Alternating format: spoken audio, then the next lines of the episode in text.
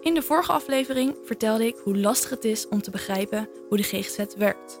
We hebben het gehad over hoe je er terecht komt, welke verschillende vormen van hulp er zijn en welke oplossingen er nu geboden worden. In deze aflevering gaan we het hebben over stap 1 in het zoeken van hulp, naar de huisarts. Ik ben Sanne en dit is Kopzorgen.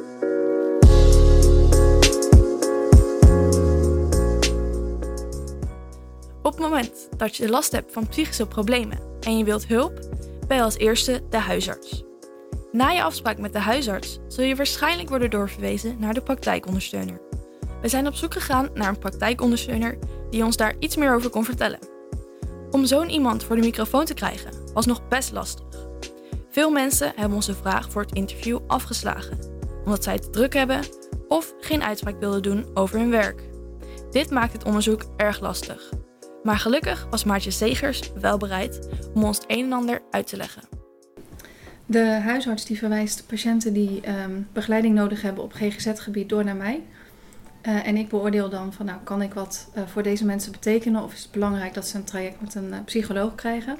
En in dat laatste geval verwijs ik ze ook door naar de psycholoog. En dan in de wachtperiode die dan ontstaat, komen de mensen nog steeds hier om die tijd ook te overbruggen. En dan gaan we in gesprek om te kijken van, joh, hoe kunnen we vast een start maken met de belangrijkste vraag die er ligt. Ja. En wat doe je in die overbruggingstijd als je gesprekken met mensen hebt? Of? ik verken eerst met hun wat de reden is dat ze überhaupt bij mij komen. En de reden waarom ze naar een uh, psycholoog zouden moeten. Dan schat ik in van nou, wat zou ongeveer een traject kunnen zijn wat een psycholoog in zou kunnen zetten. En kunnen we daar hier alvast mee beginnen? En zo niet, dan kijk ik mee of mensen bijvoorbeeld medicatie gebruiken, of dat dat wenselijk zou zijn. Um, nou ja, of dat er andere dingen zijn die we kunnen doen om bijvoorbeeld spanning weg te nemen of uh, om de stemming te verbeteren. De praktijkondersteuner heeft dus drie taken. Ze verwijst mensen door naar een psycholoog, Zorg dat je niet in een gat valt als je op een wachtlijst komt te staan. En als je niet in aanmerking komt voor een psycholoog, blijf je met haar in gesprek. Volgens Rianne, journalist van Trouw, die we de vorige aflevering ook al spraken, is dit een goede oplossing. Ja, nou, van wat ik weet zijn die uh, praktijkondersteuners bij de huisartsen best wel uh, succesvol. Want als zij natuurlijk in een vroeg stadium mensen kunnen helpen met lichte psychische klachten, dan is dat heel waardevol. Dit is dus dé oplossing om ervoor te zorgen dat je zo snel mogelijk de hulp krijgt die je nodig hebt. Maar voor de praktijkondersteuner verloopt dit niet allemaal even soepel. Wat ik weet, we werken met uh, um, er zijn een aantal dingen. We werken met zorgdomein, daar kan ik uh, patiënten in verwijzen naar een psycholoog. Daar staan bijvoorbeeld uh, dagen achter. Indicatie geeft dat mij hoe lang het duurt voordat iemand daar terecht kan. Nou, die dagen kloppen niet. Dus ik heb ook niks aan die informatie. En dat is soms best wel jammer dat je niet kan zien hoe lang het duurt voordat iemand ergens geholpen wordt. Hoe komt dat? Uh, ja, dat weet ik niet. Ik, dat wordt gewoon denk ik niet bijgehouden. Ik weet niet precies wat de oorzaak daarvan is. Nou, wie is daarvoor verantwoordelijk? Weet je dat van? Nee. Hm. nee. Ik weet wel dat het aangekaart wordt, maar dat, er, dat de huisarts daar ook mee bezig is. Maar ze zegt ook van ja, je moet maar eigenlijk meer op je ervaring afgaan van waar snel plek is dan wat er in het systeem staat. Ik zou het heel helpend vinden als dat systeem klopt. Want dan kan ik op basis daarvan heel gemakkelijk zien van... oh, deze persoon die heeft er haast bij. Dan kan ik beter daar aanmelden.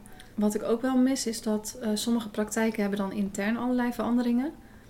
En dat hoor ik dan via een patiënt.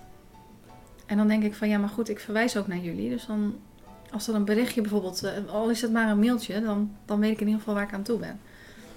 Dat, dat mis ik soms wel, een beetje dat overleg. Uh...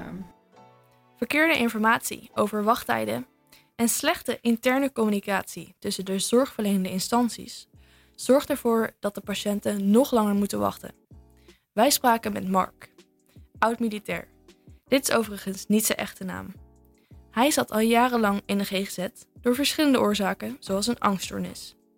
Mark vertelt over hoe bij hem de diagnose werd gesteld en wat er bij hem misging. Oké, okay, en het begon dus met een uh, angststoornis.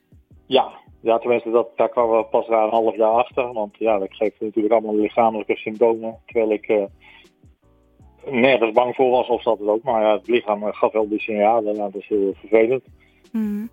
En uh, ja, dan is het eerst uitzoeken bij de huisarts. Nou, die geeft je kalmerende middelen. Ja, dat werkt natuurlijk wel. Maar die, hangt, die haalt de oorzaak niet weg. Dus dan, uh, ja, dat is de eerste vorm van GGZ die zeg maar toen voorhanden was. Ja, en uiteindelijk zegt hij ook van, ja, je moet je doorverwijzen naar het ziekenhuis. En dat was in dit geval dan de GGZ, zeg maar. En heeft u daartussen ook op een uh, wachtlijst gestaan? Ja, dat heeft, uh, nou laat ik dat wel zeggen, volgens mij de huisarts me aangemeld. En het duurde toch wel 2,5 maand voordat ik zeg maar, de eerste afspraak had. Ja. Ja, ja en dat, ja, dat is 2,5 maand best, best lang, zeg maar. Mm, zeker. Zeker omdat je, ja, je zit te wachten op het gouden pilletje. Ja, goed, dat, dat is het niet meteen, maar ja, het was toen ik daar zat wel, wel het begin van, uh, ja, daarna ging het wel weer beter, gelukkig. Hij vertelde mij daarna nog iets over zijn medicatie. In aflevering 1 hebben we het hier ook al kort over gehad. Veel mensen met angst- en depressieklachten krijgen antidepressiva toegeschreven. Deels om de wachttijd te overbruggen. Ik vroeg aan Maartje wat antidepressiva precies is.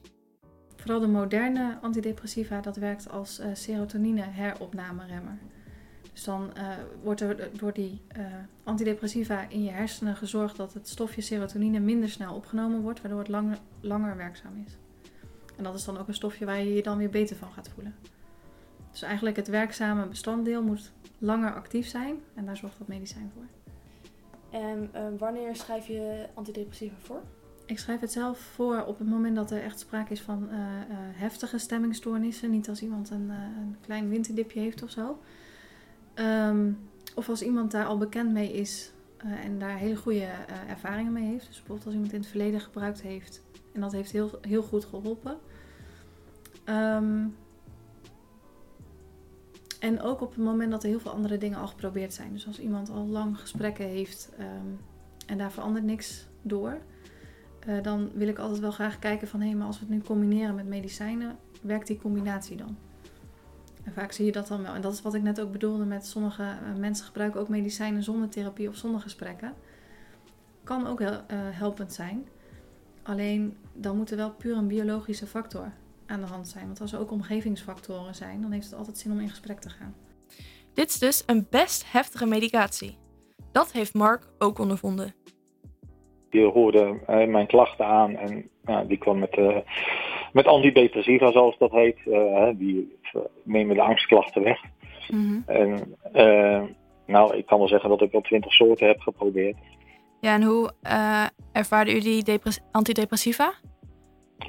Uh, nou, dat is echt, uh, echt. Uh, in de zin van de angstklachten, zeker de eerste twee, drie weken, die verdubbelen ze zich.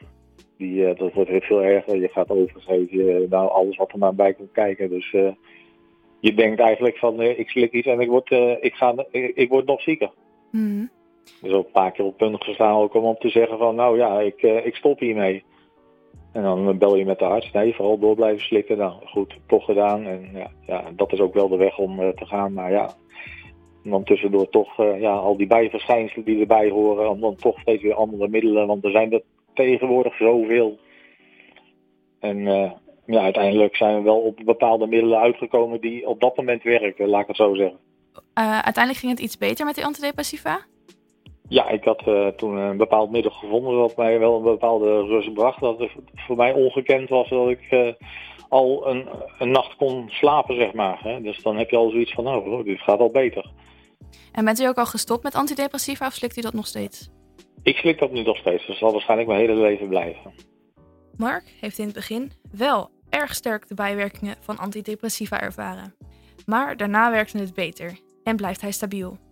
Deze aflevering hebben we dus ondervonden dat de praktijkondersteuner een erg belangrijk persoon in het stappenplan is. Het loopt hier alleen nog niet helemaal zoals het moet. In de volgende aflevering gaan we het hebben over de wachttijden en therapie. Tijdens mijn interview met praktijkondersteuner Maartje vertelde ze mij wat in haar ogen het grootste probleem met de wachttijden is. Wat ik wel belangrijk vind is dat er heel veel uh, beslissingen genomen worden nu op basis van bezuinigingen en mensen zo kort mogelijk helpen. Um, ik krijg ook heel vaak van die nieuwsberichten op mijn telefoon van dat de wachtlijsten heel groot zijn en dat de financieringen alweer op zijn voor dit jaar. Um, ik denk wel dat dat probleem nu alleen maar groter gaat worden. Want als ik zie hoeveel mensen uh, hier naartoe doorverwezen worden en die ik dan weer doorverwijs, er zit eigenlijk alleen maar een stijgende lijn in qua aantallen. Uh, dus als je het hebt over het wachtlijstprobleem, hoe je dat gaat ondervangen, ja, dan moet echt uh, wel door de overheid iets structureels uh, aangedaan worden, denk ik. Dit is een heel goed punt. En dit gaan we zeker onderzoeken in onze volgende aflevering. Maar hiervoor heb ik uw hulp nodig. Heeft u ervaring met GGZ in regio Ede en wilt u hier, mogelijk anoniem, over vertellen?